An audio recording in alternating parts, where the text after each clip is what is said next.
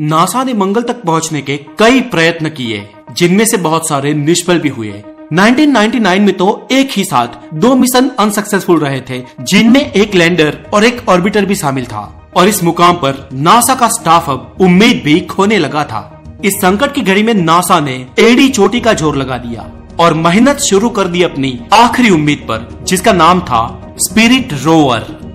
दोस्तों, इस मिशन को सफल करने के लिए और मंगल की सतह पर सक्सेसफुली रोवर को लैंड करवाने के लिए नासा के स्टाफ ने बहुत मेहनत की। उन्होंने धरती पर ही इतनी बार टेस्टिंग की, जिसे इस मिशन को फेल होने की कोई गुंजाइश ही ना बचे।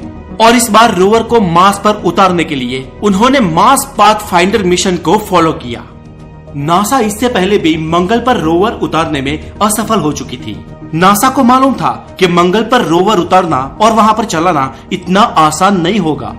मार्स के एटमॉस्फेयर में चक्कर लगा रहे ऑर्बिटर से उसकी सरफेस पर रोवर उतारने की पूरी प्रोसेस को वैज्ञानिक भाषा में एंट्री, डिसेंट एंड लैंडिंग यानी कि ईडीएल कहते हैं। और इस ईडीएल के चरण में ऑर्बिटर से मंगल की सरफेस तक रोवर को पहुँचाने में करीब एक हज़ार से भी ज़्यादा स्टेप्स फॉलो करने होते हैं। और सक्सेस लैंडिंग के लिए इन सारे के सारे स्टेप्स का सफल होना बहुत ही आवश्यक है।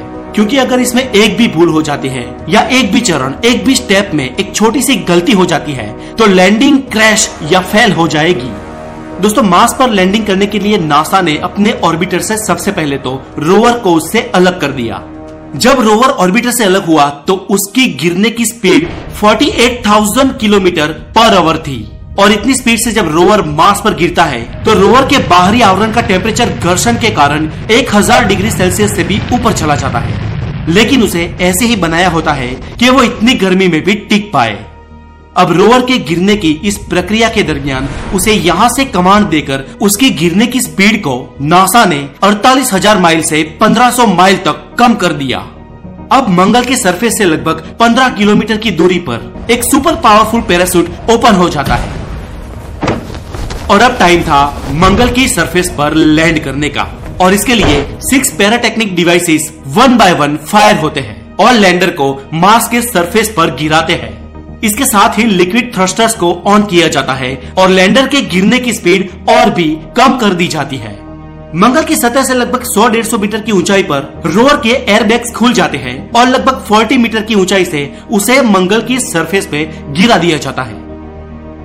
40 मीटर की ऊंचाई से गिरने की स्पीड से रोवर बाउंस होने लगा।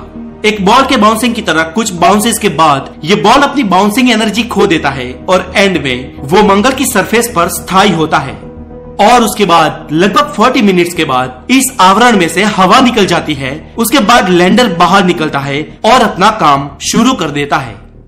दोस्तों, इसी तरह नासा ने मंगल की सतह पर अपने रोवर को लैंड करवाया था और इन